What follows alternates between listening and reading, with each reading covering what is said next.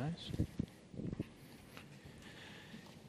Does everyone have an outline for tonight? It'd be helpful for you to have one so you can follow along in our Bible study as we go through the book of or the book of Romans, Romans chapter 15 is where we are tonight. So you need a you need an outline. Raise your hand high. We got a couple over here. There we go. That's better. None of this timid stuff. We can't see you if your hand is too low.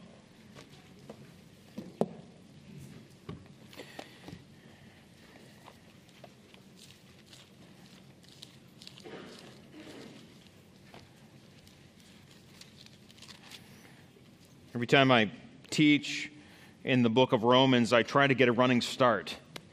And the reason I do that is because I think it's important to know where we've been and where we're going. Because in order to understand what we're talking about, you have to understand where we've been. That's just the, the flow of thought. That isn't the case always with every Bible book. Sometimes things are, you can pull them out and understand things independently. Uh, the context always matters, but sometimes it matters less. Uh, context is everything in the book of Romans. Context is so important. So, as we talk about the book, we've dealt with the gospel and what it means for me. The gospel is the good news of Jesus Christ. It's the power of God unto salvation. It results in salvation. It brings salvation to two groups of people to the Jew first and also to the Greek, Greek to the Gentiles. So we have the Jew and Gentile, the people of God being not just the elect nation of Israel, but we're talking about the people of God as Jew and Gentile, part of one body. The diversity within the body of Christ is something that ought to surprise the world. And it's something that ought to be a good testimony uh, for the world. So we see the gospel message clearly articulated in the first 11 chapters of the book of Romans, especially the first few, few chapters. We deal with the kind of prologue introduction of Romans, and the gospel is delivered in Romans 1 17, 16, 17. And then we have the explanation of the need for the gospel in the first three chapters with the Gentiles and their sinfulness, the Jews and their sinfulness, and in chapter 2, and then all people and our sinfulness in chapter 3. The fact that all people have sin. And what is sin? Sin is anything we think say or do that breaks God's commandments, anything that goes against God's law. And when we sin against God, that is a very serious, uh, serious offense that results in condemnation and judgment. We see that in John chapter 3, in verse 17, when he who he who believes is not condemned, but he who does not believe is, I don't know if you remember this verse, he who does not believe is condemned already because he has not believed on the name of the only begotten Son of God. If you are not a believer in Christ, you stand condemned in your own sins. You will die in your sins rather than have your sins uh, taken by Christ and so and paid for on the cross. So you die in your sins and paying for those sins by eternity in hell. And so that's explained in Romans 1 through 3. Chapter 4 and chapter 5 deal with uh, the gospel and the salvation we have through faith in Christ. And that's the beauty of the gospel message is that is not anything we can do to work or earn uh, in our own work. It is all of Christ. It is what he did on the cross that is, is gift to us. It is the gift of God. And as Ephesians says this, so that no one can boast. It is the gift of God, not of works. And we see that in Romans 4 5 that Abraham believed and it was counted to him for righteousness. Even before he was ever circumcised, he believed God, and that is what is accounted to him for righteousness. So it's not his keeping of the law because Abraham was saved before the Mosaic law. We're talking a huge gap of years before the law was even given, and so he is declared righteous. And then we have the explanation of Adam and the, or the examples of Adam, the examples of um, of uh, Moses there, or I'm sorry, of Abraham there in chapter 5. And then we go to chapter 6 and we talk about the implications for the gospel, which means that we are united with Christ. We can't, we should not just sin all we want because we are saved and our salvation is not based on our works. In fact, if you're witnessing to somebody and you deliver the gospel message clearly to them, at some point they probably will ask, Wait, you're telling me that if I trust Jesus as my Savior and it's not based on what I do, that I can, can be saved and also do evil things? And, and if they're saying that, that means they are understanding the gospel message because Paul actually deals with that exact question at the end of Romans 5 when he says, uh, basically, he says, shall we, con- uh, or he says, uh, sin, where sin abounds, grace abounds all the more, that we cannot out sin God's grace. And so the question comes then, should we continue in sin that God's grace may abound? And what's the answer to that? God forbid. No way. Why would you continue in sin? You're united with Jesus now. You're saved. You're now one with Christ. You should not be living your life in sin. It makes no sense for a believer to do that. You're baptized into his death. And as he died to sin, so we die to sin daily. We're not to flirt with sin. We're not to entertain sin. We're not to make provision for the flesh. We are to die to sin. Romans chapter 6. But there's the reality of our lives, which is chapter 7. And we all know this reality of our life. There is a law within us, right? We know what we're supposed to do, but do we always do it? No, right? The problem is not education often, it's, uh, it's, it's just disobedience to God, right? We, we know what's right, but we choose to do wrong. And he says, I want to do, I want to do right, but I do wrong. And then I, uh, you know, the, then I get upset with myself, basically, is what he says. And he says, Oh, wretched man that I am, who will rescue me from this body of death? He gives the answer in, at the end of that chapter Thanks be to God through Jesus Christ our Lord. And he rescues us in this spirit empowered living in chapter 8. We can, we can live in the spirit, we can live in obedience to Christ. It's a battle, it's a real battle, but we can live under no condemnation. Romans 8 1. There is therefore now no condemnation to those who are in Christ Jesus. And we have the Spirit in us, working in us, doing tremendous things. And so by the end of chapter 8, he is saying, What can separate us from the love of Christ? Shall tribulation or distress or persecution, nakedness, famine, a sword? Uh, we are, we are, no, we, we are more than conquerors through him who loved us. And then the question is answered about Israel, chapters 9, 10, and 11, about how if this is the case, then what about Israel, who was the elect people of God? And how can they, they rejected Christ. How, how is it possible that God's grace is so good and God's grace is so perfect? If God's grace given to Israel, they rejected him. And he explains how they were chosen and they were part of God's plan. But then in chapter 10, he explains how salvation must be a personal thing. Whoever calls on the name of the Lord shall be saved. That, that you, you may grow up in a Christian home among Christian people in a Christian church, but you may not be saved. You may not be converted unless you come to Christ yourself. You must personally be saved. In Romans 11, he talks about God not being done with Israel. God still has a plan for Israel in chapter 11. So then he makes the turn at chapter 12 and talks about the implications for the gospel, what it means for me. All this doctrine in chapters 1 through 11 and the implications for our gospel living in chapters 12 through 15, 16. He talks about our, our, our behavior in the church, how we deal with one another, how we deal with people who don't like us. Do not be overcome by evil, but overcome evil with with good. We are to, to love other people. We are to, as much as it depends on you, live at peace with people. We are to live at peace with people in the government. Romans chapter 13. We are to be obedient as we can when the government uh, is asking us to do things that are in keeping with God's, God's role for them. We are to do what they say. We are to be submissive to the governing authorities because they have our good in mind. In chapter 14, we dealt with um, this responsibility we have to love our brothers who disagree with us uh, on things that are not laid out clearly in the scripture, things that are uh, debatable, things that are doubtful, doubtful issues. How do we handle this? We have the weaker brother and the stronger brother, and they are called to love each other and therefore promote unity. We have the stronger brother who is not to despise the weaker brother. We have the weaker brother who is not to judge the stronger brother. And these two have to understand that God has accepted them because they stand before their own master. To your own master, you stand and fall. It's not about you pleasing other people in the church, or at, your first question is not, what does so and so do? Your first question should be, what does God want of me? And when we have that kind of attitude, we can be in a diverse and, and, and, yet unified church, a church that has harmony in it. I like the word harmony because, you know, we do music here, we sing music, and some of you are musicians, some of you are not. But have you ever noticed, you ever listened to music before and you hear people singing different notes? And it sounds good. Now, sometimes people sing different notes and it doesn't sound good. Like probably last time you had a happy birthday sung at your happy birthday, everyone starts on a different pitch. No one knows what they're singing, and everyone just kind of does the best they can. You, you know what I'm talking about, right? It's a mess. It's, it's horrible. Last, I mean, it's, but, but, when people sing harmonies, what they're doing is they're singing uh, different pitches, yes, but they're singing in a way that brings beauty because they're complementary. And I think sometimes in a church you have that aspect of people who are unified, yet we're not all singing the same pitch. We're not necessarily on unison and everything. We're harmonizing, we're together. We, we are unified, yet we are diverse. And there's this really interesting example of that in chapter 14 with the stronger and weaker brother. And so he says in verse 19 of chapter 14, Let us pursue the things which make for peace and the things by which one may edify each other. We are to pursue that which builds up the body. And so, as we walk into chapter 15, we're going to finish out this, con- this discussion about stronger and weaker brothers and really explore this idea of hope. uh, which is where this all goes. What, what does this mean for the world? What does this mean for us? What can we look forward to? And how does this bring hope to us? Let's have a word of prayer, then we'll dive in. Father, we ask you to give a blessing tonight uh, upon the reading and teaching of your word. I pray that you would help us to be thorough and uh, examine our hearts, that we would make sure that we're in obedience to you, but also that we have believed what you said, that we might have hope.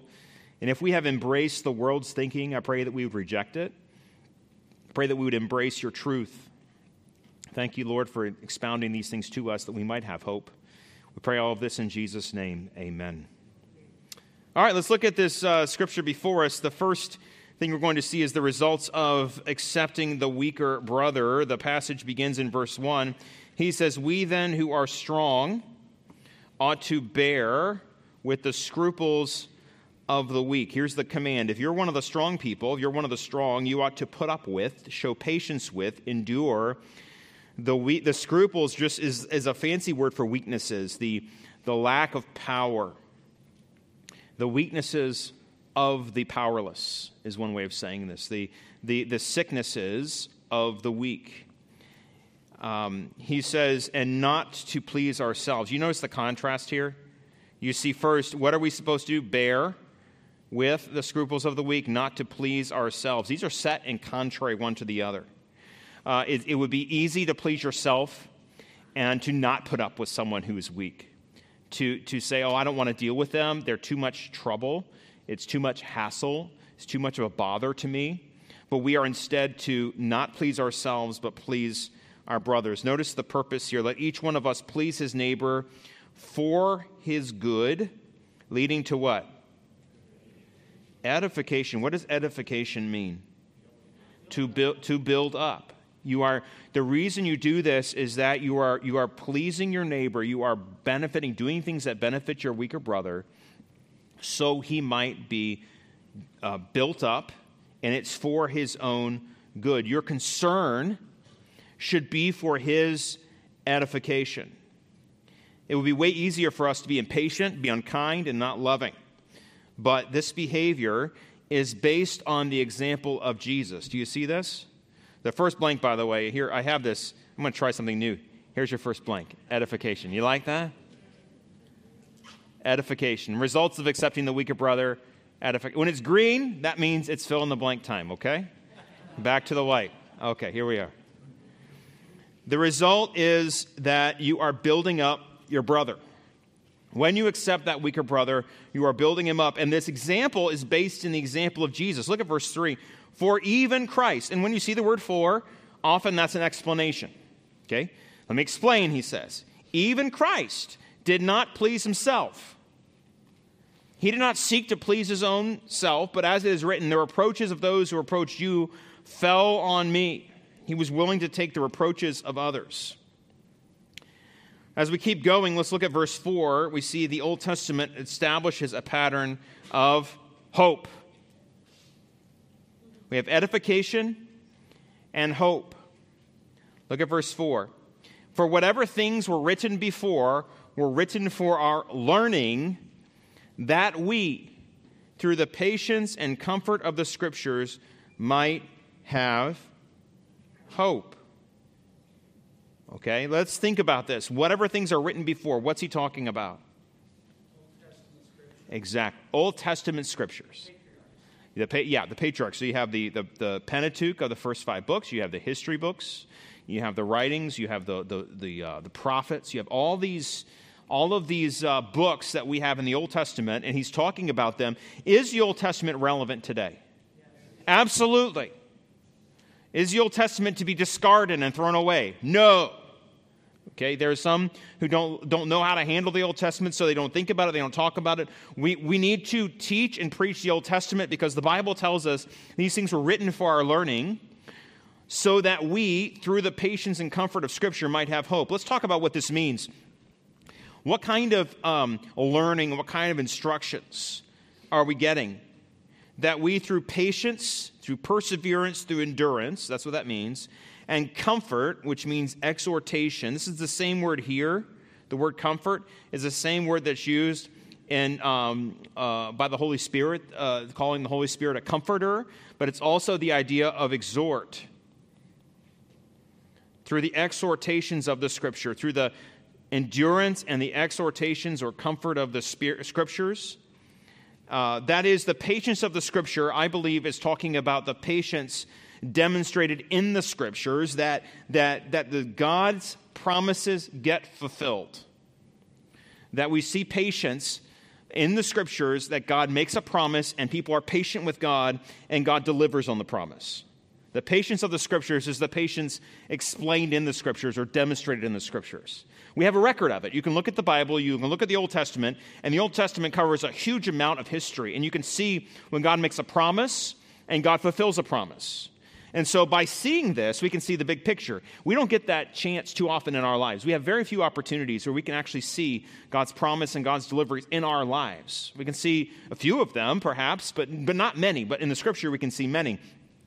We can look at the promises of God and the fulfillment, and we can also apply those promises to our lives. Also, this comfort of the scripture, this exhortation of the scriptures, gives us hope. Now, this word is an interesting word, and we're going to spend a little bit of time talking about this because if you spend time like I do, I spend a, a lot of time, I just can't help it. Whenever I'm exposed to culture, uh, around, the, around our, uh, in our world today. If I listen to the radio or if I have the TV on, if I'm even driving down the road, you look at billboards, you talk to people, I'm exposed to culture. I'm constantly thinking about our culture and how, how, how different it is from God's way of doing things, how contrary to God's word it is. What, to me, I think a lack of hope is the number one problem in our culture today.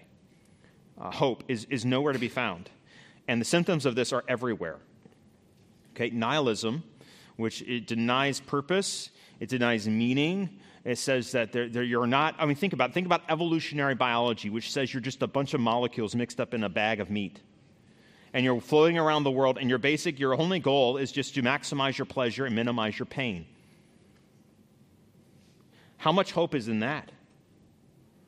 If you're just a bunch of stardust walking around, you have no meaning in this world, you don't matter, everything's going to explode in, in a couple million years anyway, and the whole world's going to collapse on itself, and everything that mattered is going to be gone, then why do you care about what you do? Why do you care about doing right? If morals are all subjective, who's to say you're right and I'm wrong? Why can't my morals be right and your morals be wrong? Why can't I just do what I want to do? People lack any kind of, of hope in this world because they bought into a completely materialistic mindset about the world. They don't understand what God is doing behind the scenes. They've denied God, they have suppressed God's knowledge. We see this in, Acts, in, in Romans chapter 1.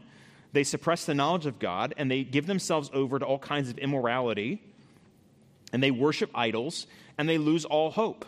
Um, I was thinking about this. If you look at the definition, I gave you a definition of hope. This is from a very common uh, Greek dictionary. Uh, the initials are BDAG, or BDAG, we call it. it. It defines hope as the looking forward to something with some reason for confidence respecting fulfillment. You can often describe this or use the words in English hope or expectation. Expectation. Um, the Greek philosophers often thought about the way people thought about the world as you have the immediate, you think about your immediate uh, world, but you also think about the past through memory and the future through hope. What are you expecting in the future? Um, hope can have a positive or negative in the Bible, but the Bible talks about hope as being oriented toward the future and God's power to fulfill his promises. Hope is the opposite of anxiety. Because if you're anxious, if you have full of anxiety, what, what does that mean? What are, what, are you, what are you doing by being anxious? What are you saying about the world around you? I, I don't, yeah, I can't, I don't know what's going to happen. There, there's not fear. The problem is, is that our fear today, I was speaking with a, another pastor at one point, and he brought this excellent point up. He said, You know, our problem today is not necessarily fear. We're not a very fearful culture. We're a very anxious culture. We're fearful of, of just, we have a general sense of anxiety about everything. It's not like our fear is directed towards one thing, it's that we walk around completely anxious about everything. Um, we, we live in a constant state of anxiety, and so much so that, that people, you know, have, even in the world, are recognizing this is a huge problem. And this is based on a lack of hope. If there's no hope, if there's no future, if everything is just up for grabs, if there's no basis in, in depend, if you have to depend on yourself, there's no God to depend on. I can fully understand why people would be full of anxiety. In fact, I think that's the right response. I think despair and anxiety are the right responses if you don't have God.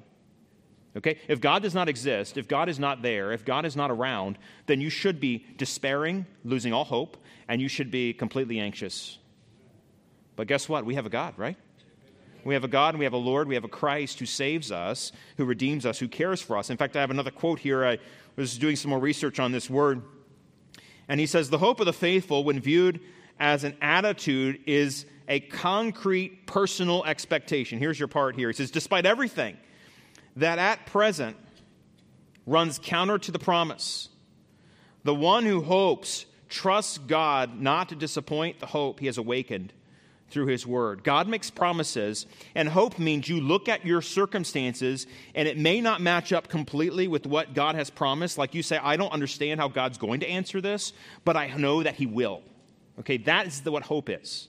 Hope is the expectation of what's going to come, even if it hasn't happened yet. You look at it in the face, you look at your, the danger in the face, and you, you recognize the hope of God that's coming. In fact, there's several Old Testament verses that reflect this. Psalm 42, verse 5. Uh, Why are you cast down, O my soul? Why are you disquieted within me? Why are you uh, uh, in turmoil? Why are you anxious within me? He's speaking to himself. What's the answer? What does he give as an antidote to this problem? This is a, a, a person who is full of anxiety and pain. What is his answer? Hope in God. Okay? Put your hope and your expectation not in your own abilities, but in God. Hope in God, for I shall yet praise him for the help of his countenance. Hope in God. How about Isaiah 8? I will wait on the Lord who hides his face from the house of Jacob and I will hope in him. God, at this point, they're, get, you know, he says God is hiding his face. He is not being obvious to the house of Jacob. Yet I will hope in him and I will wait on him. These ideas of hoping and waiting are connected. They that wait on the Lord shall renew their strength, right? If you keep going, Micah 7 7, therefore I will look to the Lord. I will wait for the God of my salvation. My God will hear me. Here is the hope and the expectations we have here uh, a biblical expectation, biblical hope. And we see this played out. We see this hope as we are unified, as we accept one another. We give hope to the world, actually. God gives hope to the world. Let's keep going in our passage. If you read with me in verse 5, let me give you the blank. You ready?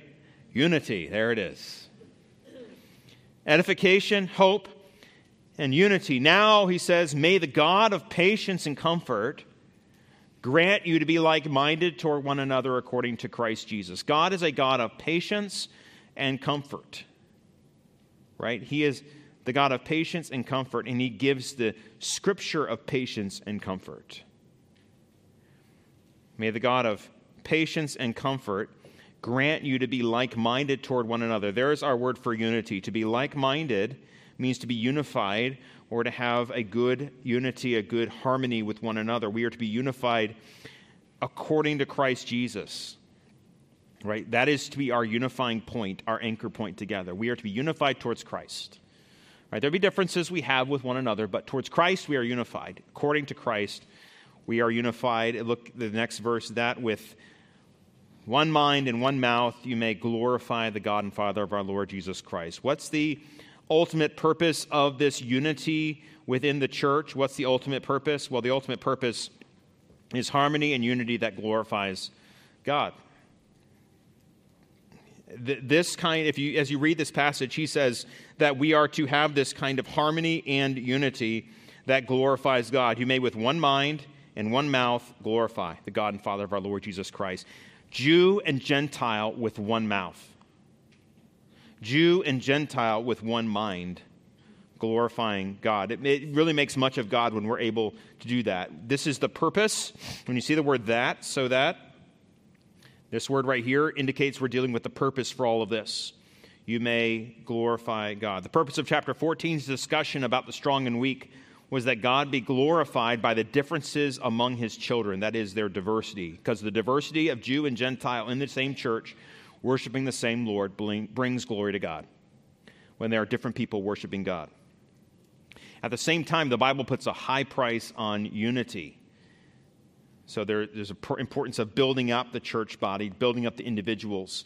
If we are going to live in a diverse yet unified church, we have to establish what's negotiable and what's non negotiable. Right? You can't be in union with someone, you can't disagree over major issues and still work together to accomplish the same purpose. There's a tag, there's a tagline that goes around in today's um, culture that says, Our diversity is our strength. Have you heard that before? Our diversity is our strength. Um, that can be true in some ways, but it's not true in all things. Like if you're, if, you're, if you're diverse in your goals, that's not a strength right? If you, if, if you want, if, if, my, if I had a car full of people, right, and we all had different ideas about where we wanted to go for dinner, is our diversity our strength at that point? No, because we have one car, we only go in one way, and if everybody's yelling, they want to all go different places, our diversity is not our strength. It's a problem. We have to agree on some things. But there is a sense in which God is glorified by different people and different groups coming to God. It shows that the gospel is a worldwide thing, it's not just a Jewish thing. Jew and Gentile, the whole world hears the gospel, but we have to be unified. We can be diverse, different people, but we have to be unified. Unified on the important things, being of the same mind. The unity is not so that one of you bends to the will of the others, but you are unified according to Christ. So we have to have diversity and unity. We can't be just focused on diversity for the sake of diversity. That makes no sense in the church. That's not what we're approaching. We're approaching a unified body in the Spirit in Christ. So, therefore, he says, as a result of this, receive one another just as Christ also received us. Okay? So if we go back here, the ultimate example is Jesus Christ. How did Jesus receive us?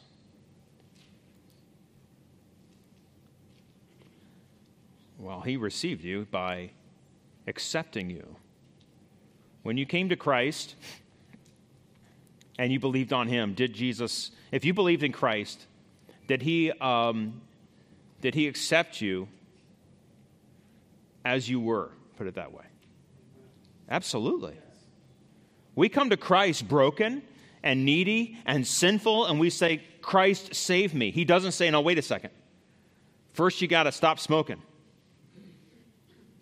Now, don't laugh. There's some people who make it out like you got to stop smoking and stop drinking, and you got to do all these things before Christ will save you. That's not the gospel. The gospel is you come and you give yourself to Christ. You give, you say, Lord, I, I, I believe on you fully.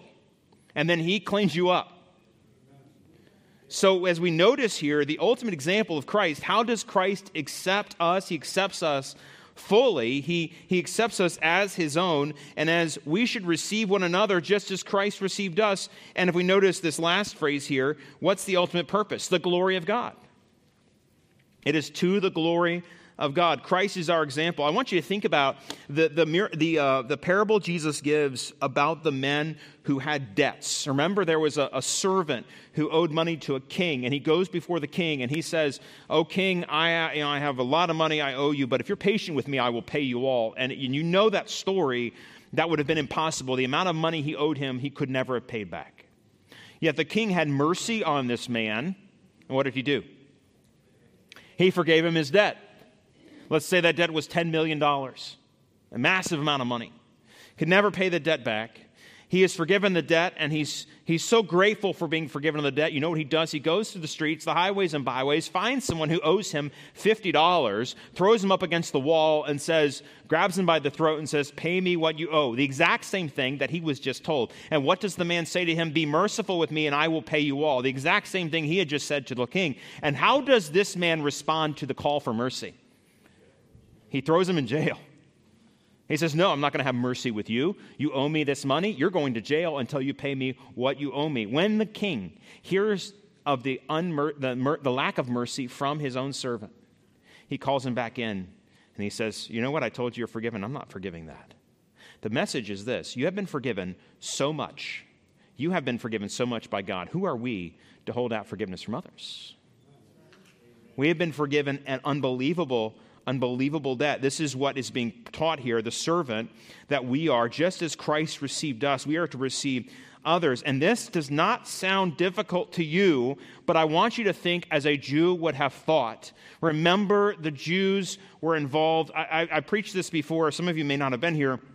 Back when we went through Acts 15, I spent a lot of time talking about a Greek uh, ruler by the name of Antiochus IV. It, it, his nickname was Epiphanes, which means God revealed. Antiochus had a big ego. And Antiochus hated the Jews. In fact, he hated the Jews so much he was involved in active slaughter against the Jews. He killed a bunch of, many of their priests because he, out, he outlawed uh, circumcision. And so he went in and killed a bunch of their priests for performing circumcision. He took a pig and sacrificed it on the altar in the temple, defiling it. He hated Jews and, and, and tried to kill Jews and wipe them out. There was a man by the name of Judas Maccabeus, or Judas the Hammer, they called him, and he went and he led a revolt, and the Maccabean revolts are, are detailed in history by Josephus in the book of Maccabees uh, that you can read about these uh, Jewish revolts against the, the Greeks.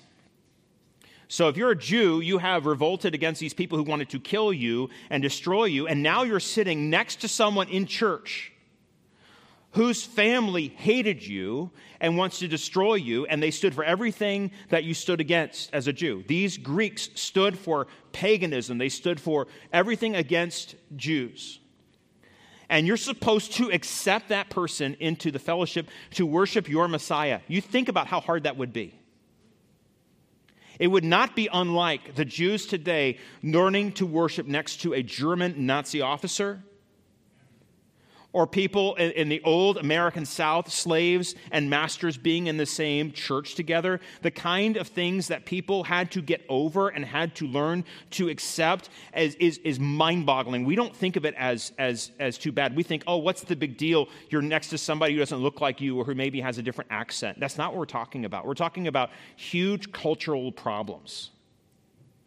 And so when he says here, we are to accept them as Christ accepts us or receives us, this is to the glory of God. It really would have been an amazing, it would have made God look amazing to those who saw it because the world was extremely divided by family and class and nation. And so to see people in the same worship service together, side by side, master and slave, right? Slave and free, as it says, male and female, Jew and Greek standing before God. What an amazing picture that is of where we are before Christ. And it does give glory to God. So if you look at verse 8, we'll see the next point uh, here. I guess I should go, I think I did that all the way. Okay, next point. God planned Gentile salvation from the beginning. The question might come up okay, was this part of God's plan, or was this just a something that happened as a mistake? Was it God like filling in the blanks after the fact? Was why why did it happen this way? Uh, people have asked this question a lot. In fact, uh, this is a good discussion question for when Jesus came. Was he offering the, the kingdom to the Jews right then and there, or was Gentile salvation uh, not part of the plan at first? Well, I believe this is teaching us that God planned Gentile salvation from the beginning. Look at verse 8. He says, Now I say, that Jesus Christ has become a servant to the circumcision or a servant to the Jews for the truth of God to confirm the promises made to the fathers, and that the Gentiles might glorify God for his mercy. As it is written, For this reason I will confess to you among the Gentiles and sing your name. First, I want you to see that Jesus Christ came as a servant to the Jewish nation. He came as a servant to the Jewish nation. If you look at this, he says a servant to the Gentiles. That just means that Jesus came in the flesh as a Jew. You notice you know that, right? He came, he lived as a Jewish man. He was a Jew, and his ministry, he dedicated himself totally to ministering to fellow Jews. His ministry was focused on Jews. He was uh, kept the Jewish law. He lived a perfect Jewish life. And Jesus came to prove the faithfulness of God. That's our second point here. He came to prove, oops, sorry about that. Let me get rid of this. Didn't mean to do that. He came to prove the faithfulness of God. That's a way of understanding this, this phrase here. I say that Jesus it says, uh, let me find it, uh, for the truth of God. Do you see this right here? For the truth of God. Another way of understanding that is, is that word truth has the idea of God's faithfulness, to show that God is faithful. God's revelation of his word to the Jews and his promise of a Jewish Messiah meant that the Son of God would come through the line of Abraham and would prove that God is faithful. Jesus coming as a Jew proved God's faithfulness in the past for the truth of God. Uh, I have a quote here from uh, Newman and Nida. On the, uh, it says, To show that God is faithful is literally meaning on behalf of the truth of God. In the Old Testament, truth is often used with the meaning of faithfulness, and it appears that in this area of meaning, cover, this is the area of meaning covered by Paul's use of the word in the present verse. In this context, faithful is often translated to do what one has promised to do. Therefore, this can be expressed as in order to show that God would do what he said he would do. That's why Jesus came in the flesh as a servant to the circumcision. God's promises still stand. I have a few verses uh, to look at here. Romans 11 reminds us Has God cast away his people? What's the answer to that? Certainly not, or God forbid. Has God cast away the Jews? I am also an Israelite, he says, of the seed of Abraham, the tribe of Benjamin. God has not cast away his people whom he foreknew. If we keep going, Romans 11, he speaks about the, the depths of the knowledge of God. Look at verse, um, verse 9 that the Gentiles may glorify God for his mercy. Oh, the depths and the riches, both the wisdom and the knowledge of God, how unsearchable his judgments and his ways past finding out. This is us giving glory to God for his mercy. Verse, uh, let's see it right here. Glorify God for his mercy. This is part of why Jesus came. He came that the Gentiles might glorify God. He also came um, to fulfill the scriptures.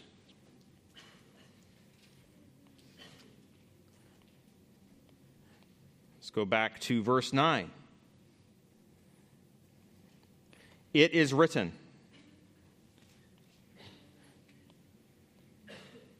So we have a bunch of quotes here. If you look at your Bible, you'll see if you have a New King James like I do or a modern translation, you have a bunch of quotes from the Old Testament, usually set apart in italics or in small caps or in something, beginning in verse 9 and going all the way through verse 12.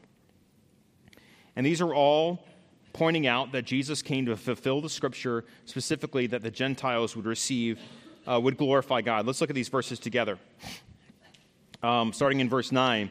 For this reason, I will confess to you among the Gentiles and sing to your name. Verse 10, and again he says, Rejoice, who? Oh, Gentiles with his people. Who are the people here? The Jews. Rejoice, O Gentiles with the Jews. And again, praise the Lord, all you Gentiles. Laud him, all you peoples. And again, Isaiah says, There shall be a root of Jesse and he who shall rise to reign over the Gentiles, in him the Gentiles shall hope. Even the Messiah will have a ruler the, over the Gentiles. The, the, the Messiah of the Jews will rule over the Gentiles. Now may the God of hope fill you with all joy and peace in believing, that you may abound in hope by the power of the Holy Spirit. Let's walk through these fulfillments of Scripture. I have a a few of these here. I'm just going to put them up on the screen. You'll see these. I'm not going to spend a ton of time. I went through and found the references here. He's quoting uh, uh, Psalm 18:49. Therefore, I will give thanks to you, O Lord, among the Gentiles, and sing praise to your name. Rejoice, O Gentiles, with his people. Psalm 117. Praise the Lord, all you Gentiles. Laud him, all you peoples. Isaiah 11. And in that day there shall be a root of Jesse, who shall stand as a banner to the people. For the Gentiles shall seek him and his resting place shall be glorious. Who is this root of Jesse? Christ, Christ Jesus.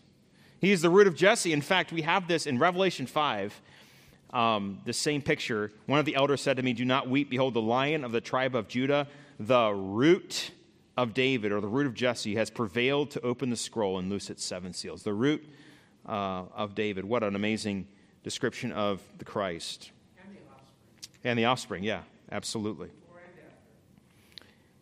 In fact, if we look at the meaning here, if we go back to why is it that the Gentiles will be blessed? What is the, what is the first promise, the first covenant we have in the Bible? If you, if you go to, if you don't talk about the covenant in, in the garden, if you go forward, what's the first major covenant we have between God and man? An Abrahamic covenant in Genesis chapter 12, right? Genesis chapter 12, the Abrahamic covenant. Do you remember what the Abrahamic covenant says? I'm going to put it up on the screen so you can review it. The Lord said to Abraham, Get out of your country, from your family, from your father's house, to a land I will show you. I will make you a great nation. I will bless you and make your name great, and you shall be a blessing. I will bless those who bless you. I will curse him who curses you. Look at this. And in you, all the families of the earth shall be blessed. The Bible does not begin with the Ten Commandments and with the Exodus. That's the start of the Jewish nation, per se. Okay, that's really the birth of the Jewish nation, the giving of the law. It doesn't start there. Where does the Bible begin? Where does the Bible begin its story? In the beginning, God created the heavens. I all know this verse. The heavens and the earth. God is, is dealing with the whole world. Okay? Yes, it's a Hebrew Bible. Yes, it's written to a Jewish people. But it, the, the scope of salvation is not just for this little group of people, it is a global scope. So he begins with In the beginning, God created. And the first 11 chapters of the Bible deal with the spreading of the nations. We have the flood and we have the nations. We have Tower of Babel. We have all this stuff. And then we focus in on Abraham in chapter 12 and we deal with the Jewish nation all the way through. But you notice it is a global thing, which is why the promise to Abraham here is that you will be a blessing to all the nations of the earth. And, and later on, just one more Isaiah 42 I, the Lord, have called you in righteousness and will hold your hand. I will keep you and give you a covenant to the people, a light to the Gentiles. All of this should give us hope because God has proven himself faithful in the past. This is the key. Why is the Old Testament giving us hope today? Well, you've seen God's track record of faithfulness. You've seen the hope that he has, uh, that he has given us by his, his, uh, his, his faithfulness in the past. That's why, if you look at verse 13, we'll focus on this and we'll close. We're only going to do half of this chapter uh, tonight. Look at verse 13. He says, Now, and here's a prayer, may the God of what? The God of hope. The God who promised the Gentile salvation in Genesis chapter 12 in seed form and then expands it out over the entire Old Testament and gives all these things. And, and then when Jesus comes and, and, and he gives salvation to us as Gentiles and the, and the, and the world, the news is spread all over. We just finished the book of Acts and, and we talk about the spread of the gospel to the Jew and to the Greek, to beginning in Jerusalem, Judea and Samaria, to the ends of the earth. The God of hope, he will fill you with what? Look at this. God of hope will fill you with all joy and peace. What's missing in our world today? Hope, joy, and peace. And they're all connected. If you have no hope, you have no joy. Because you have no expectation anything good is going to happen. You're, just, you're depressed, you're anxious, you're upset, and you, you hate things that are beautiful, true, and good. And our world today has destroyed the beautiful, the true, and the good. Everything's ugly, false, and wicked. We have destroyed these things because we reject the hope that's in God. And, when you, but when you embrace the hope that's in God, may the God of hope, He's known by His hope, He gives hope, He fills us with all joy and peace when we do what? When we believe. You have to believe God and take God at His word. Only when you take God at His word can you be filled with joy and peace, that you may abound, that you also may abound in what? You may abound in hope, that means your hope, God, the God of hope, will give you hope. You will abound in hope. Your life will be full of hope. You'll have all the hope in the world by the power of the Holy Spirit. And that is, that is the God of hope, the God who is the source of hope, will fill you with joy. He will fill you with peace so that you will then have hope when you believe. When you receive joy and peace from God, you can only receive that joy and peace when you are believing. And when you trust God, that's when you have hope.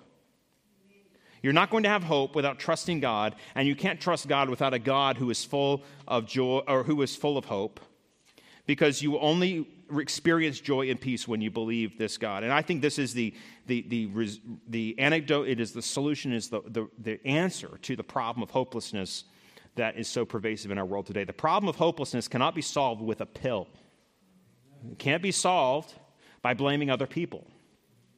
It must be solved with a hopeful God, a God of hope, a God who brings hope, a God who gives hope. And the only way you're going to have hope is if you believe in a God who is reliable. And that's why the Old Testament was written so that we, through the patience and endurance of the scriptures, might have hope. And so I hope this, I hope that this can be the kind of thing that you dwell on. The more you dwell on this, the more you will be encouraged. Because you can know for certain that God has this under control. Nothing is surprising God. We trust in a God and we hope in a God. When we say hope, often we use the word hope as like, I hope it works. But this kind of word hope does not mean I hope it works. It means I know it's going to happen. It's an eager expectation and assurance you have in your heart. What, what questions, comments, or thoughts do you have about this passage? If you have a couple, we can take a couple minutes here at the end. Yes, sir. Peace is not the absence of trouble, it's the presence of Christ. There you go. We have to stay focused on the hall of faith, Hebrews 11. We have something greater waiting for us. Amen. He says peace is not the absence of trouble, it's the presence of faith in trouble. It's, it is, go ahead. The presence of Christ. Presence of Christ, sorry, the presence of Christ in your troubles, right? And we know that, that no matter what happens, we have something greater waiting. Am- Amen. If, if you, um, I encourage you to, uh, to keep notes of when God answers prayer because you need to be reminded of the good things that God has done in your life. And that's part of the reason we give praises. You need to be reminded of the good things. If you, if you don't write it down, if you don't think about it, you will forget. You will forget how good God has been. And sometimes you need to just praise God and thank God for his faithfulness to you in answering prayer. Other comments or thoughts? Yes, sir. Uh, We, we have an example of that at Gilgal. Absolutely, yep. And, uh, you know, when the Hebrews came across that water and they erected that altar to God, those piles of stones in it. The stones, yep. The whole thing about that was, why are we doing this? So you could tell your children and your children's children what God did at this point in your life. It is The- vitally important to drive down stalls in your life of when God has helped you because there'll be a time that comes along that tests that confidence. Yep. And you have to be able to revert back to that. Abs- uh, the whole there's a, a sermon I, I actually preached a sermon out of Joshua on that passage, and I called it "Making Memories." And there is a whole there's a whole theology of making monuments to what God has done in your life. In fact, our word memory and the word monument are, are, are connected. In, in the ancient language, is the idea of building a monument to remember. And the question is so your children will say, What do these stones mean? If you go through the book of Joshua, there are several different piles of stones. There are some that are meant for good, there are some that are meant for evil. In fact, if you notice, even Achan's sin, what do they do after Achan's sin? They piled stones on top of him. Right? There's a list of stones in the book of Joshua that are meant to be a teaching thing for the children. They can go back and they can say, What do these stones mean? They say, Well, this stones mean this, and this is God's deliverance through, through, the, uh, through, this, through the river, and this is on the side of the river, in the middle of the river, and these are all things to remember. And we need to remember so we can have hope and expectation. Remember what God has done. And we can abound in hope when we trust in the Lord. Yeah. Any other comments or questions on this passage today? I hope, I hope this is encouraging to you and a challenge to you. Okay?